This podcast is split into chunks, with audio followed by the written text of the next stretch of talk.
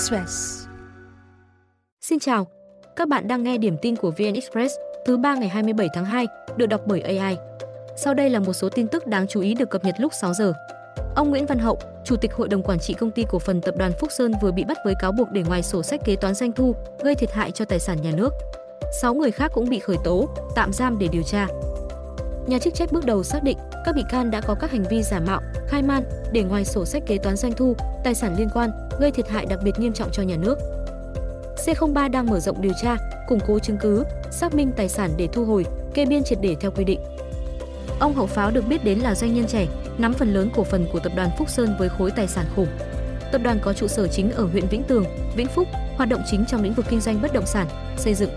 Vừa qua, tập đoàn này cũng vướng nhiều lùm xùm liên quan dự án khu trung tâm đô thị, thương mại, dịch vụ, tài chính, du lịch Nha Trang trên khu đất 62,9 ha.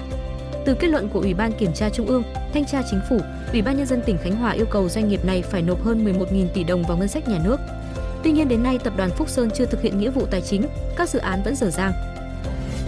Lee Jong Jun, người đại diện của huấn luyện viên Park Hang-seo cho biết thân chủ là ứng cử viên nặng ký dẫn dắt tuyển Hàn Quốc. Tuy nhiên, huấn luyện viên Park nói sẽ chỉ nhận lời với hai điều kiện. Thứ nhất, tất cả người dân Hàn Quốc cũng như những người liên quan tới bóng đá đồng thuận với việc ông ấy lên đội tuyển quốc gia. Thứ hai, ông ấy chỉ làm huấn luyện viên tạm quyền trong lúc chờ một nhà cầm quân chính thức. Huấn luyện viên Park và Hwang Sun Hong là ứng viên tạm thời dẫn dắt đội tuyển Hàn Quốc cho hai trận trước mắt gặp Thái Lan vào tháng 3 thuộc vòng loại 2 World Cup 2026. Trong lúc đó, KFA sẽ tiếp tục quá trình tuyển chọn huấn luyện viên chính thức cho đội. Sau khi chia tay Việt Nam, nhà cầm quân người Hàn Quốc chưa nhận lời dẫn dắt đội bóng nào, dù thường xuyên được liên hệ dẫn dắt một số đội tuyển trong khu vực như Indonesia, Malaysia hay Thái Lan. Dự kiến, KFA sẽ công bố danh tính huấn luyện viên tạm quyền trong chiều nay. Tập đoàn Siemens vừa bày tỏ quan tâm dự án đường sắt tốc độ cao Bắc Nam có thể cung cấp hệ thống tín hiệu đường sắt, chuyển giao công nghệ sản xuất toa xe cho dự án.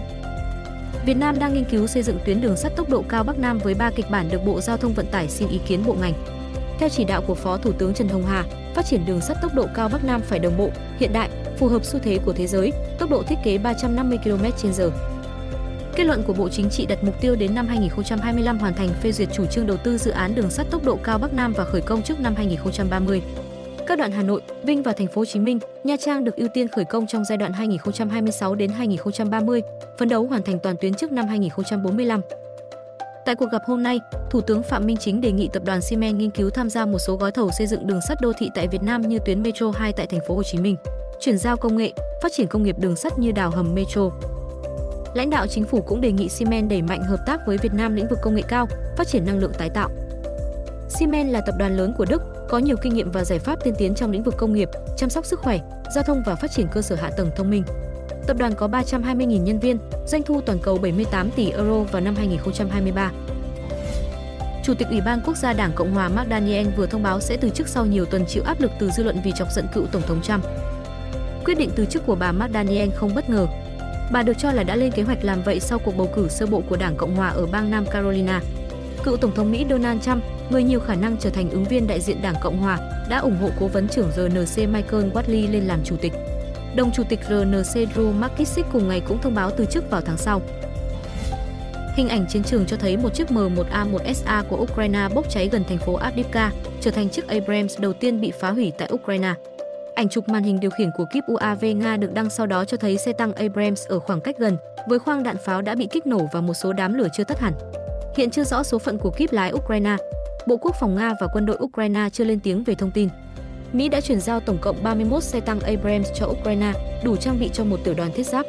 Nhưng trong nhiều tháng trước đó, mẫu xe tăng chiến đấu chủ lực này đã không tham gia bất cứ trận đánh nào, hình ảnh của chúng cũng rất hiếm hoi trên chiến trường Ukraine.